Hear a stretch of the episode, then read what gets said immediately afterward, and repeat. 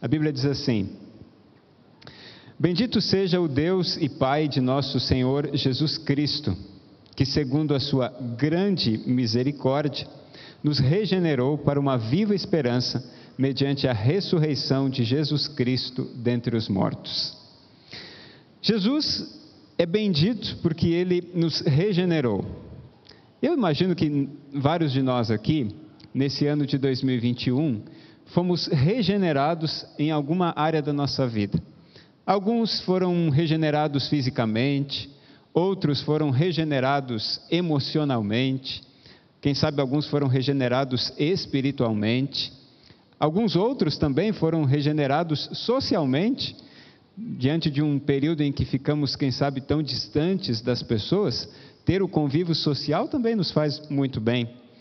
Mas a Bíblia diz que é bendito nosso Deus e Pai do nosso Senhor Jesus Cristo, também pelo fato de que Ele nos regenerou para uma viva esperança.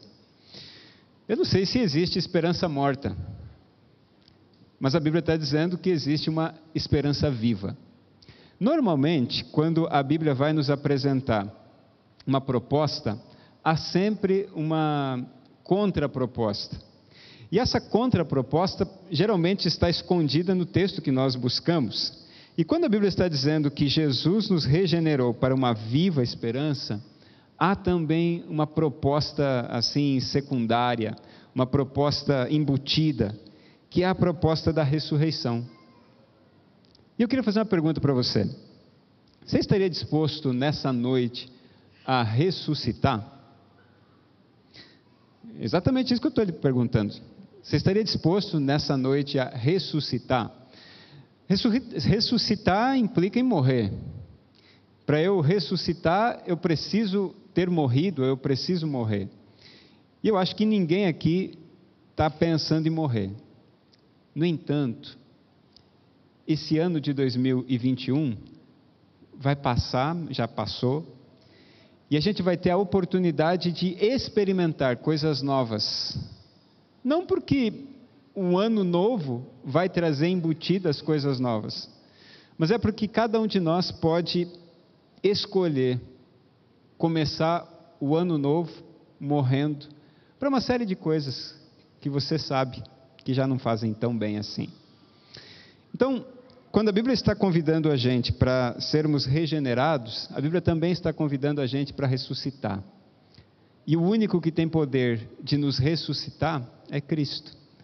É por isso que Pedro está dizendo que é bendito nosso Deus e Pai, e é bendito Jesus Cristo, aquele que é poderoso para nos fazer ressuscitar.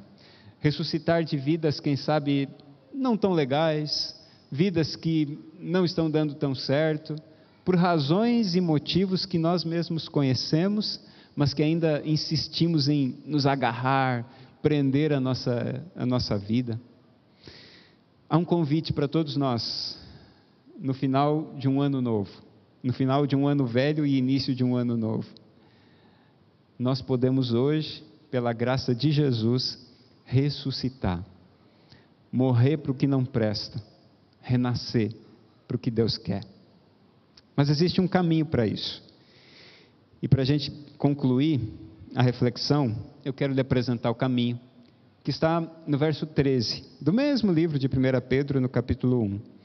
O verso 13 diz assim: Por isso, cingindo o vosso entendimento, sede sóbrios e esperai inteiramente na graça que lhe está sendo trazida na revelação de Jesus Cristo. Jesus está dizendo assim para nós, através de Paulo: é hora de colocar a cabeça para funcionar, cingir o seu entendimento, ajustar aquilo que está meio solto, apertar com chave de fenda, com parafusadeira, com lacre, com seja lá o que for. É hora de deixar com que aquilo que está solto na vida se ajuste, como que um cinto passando na nossa mente, para que depois de todas as coisas bem ajustadas, consigamos com sobriedade esperar inteiramente na graça que nos está sendo trazida em Cristo Jesus. Esse é mais um ano em que a gente vai esperar. acima de tudo, o retorno de Jesus. Tem gente aqui que está esperando o retorno de Jesus faz 20 anos. Tem gente que está esperando o retorno de Jesus há 40 anos. Tem gente que está esperando o retorno de Jesus há 60 anos. E é bem provável que aqui dentro existam pessoas que estão aguardando o retorno de Jesus há mais de 70 anos. É uma espera longa. E quanto mais a espera se prolonga, mais difícil ela se torna. Porque isso significa que quanto mais tempo a gente passa aqui, mais hábil no pecado a gente se torna também.